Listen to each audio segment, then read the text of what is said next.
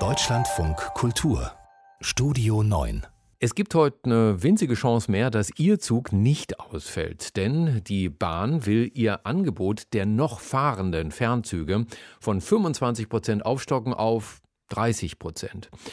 Fast jeder dritte Fernzug wäre damit unterwegs. Im Regional- und S-Bahn-Verkehr sind es etwa 40 Prozent, die fahren. Im Osten Deutschlands deutlich weniger. Gestern hatte die Bahn vergeblich versucht, den Streik verbieten zu lassen. Ludger Fittkau.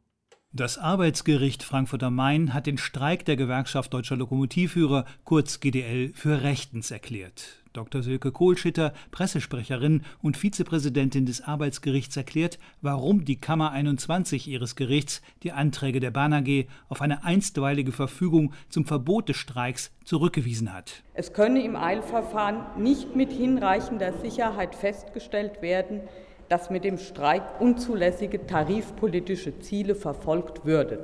Im Übrigen schützt, so die Auffassung der Kammer, das aus Artikel 9 Absatz 3 Grundgesetz folgende Recht auf Koalitionsfreiheit nicht nur das Recht auf Arbeitskampfmaßnahmen, die auf den Abschluss eines Tarifvertrages gerichtet sind, sondern auch das Recht auf Streikmaßnahmen zur Durchsetzung der Anwendung dieses Tarifvertrags auf die Mitglieder der Gewerkschaft. Das Grundgesetz schütze auch das Streikziel der GDL, die Verbesserung materieller Arbeitsbedingungen für möglichst viele ihrer Mitglieder zu erreichen. Das Tarifeinheitsgesetz dürfe dem nicht entgegenstehen, urteilt das Arbeitsgericht Frankfurt am Main. GDL-Chef Klaus Wieselski zeigte sich nach dem Urteil erleichtert. Erleichtert deshalb, weil wir alle wissen, welch hohes Rechtsgut Arbeitskampfmaßnahmen, Streiks in diesem Lande haben.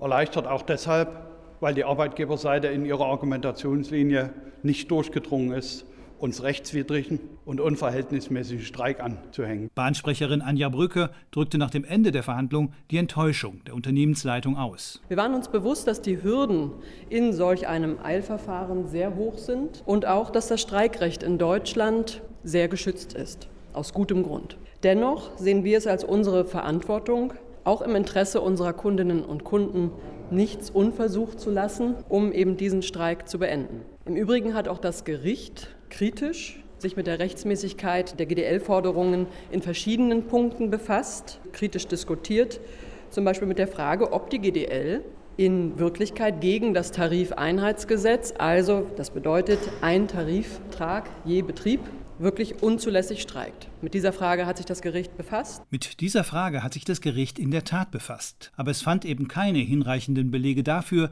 dass sich der Streik im Kern gegen das umstrittene Tarifeinheitsgesetz richtet. Die Bahn AG hat Revision gegen das Urteil eingelegt. Das Hessische Landesarbeitsgericht wird voraussichtlich schon heute Morgen im Eilverfahren in zweiter Instanz ein Urteil dazu sprechen. Die Bahn AG stellt sich allerdings darauf ein, dass sie auch bei der Berufungsverhandlung scheitern könnte und kündigte bereits an, bei der Fortsetzung des Streikes am Wochenende noch einmal mehr Bahnverbindungen zur Verfügung zu stellen als an den ersten beiden Streiktagen.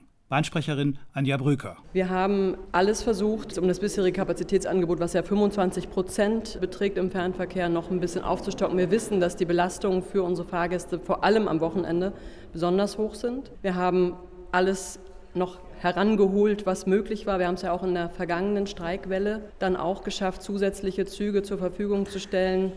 Das ist hinter den Kulissen eine schwierige Operation. Und für dieses Wochenende, wie gesagt, ab Samstag können wir das tun.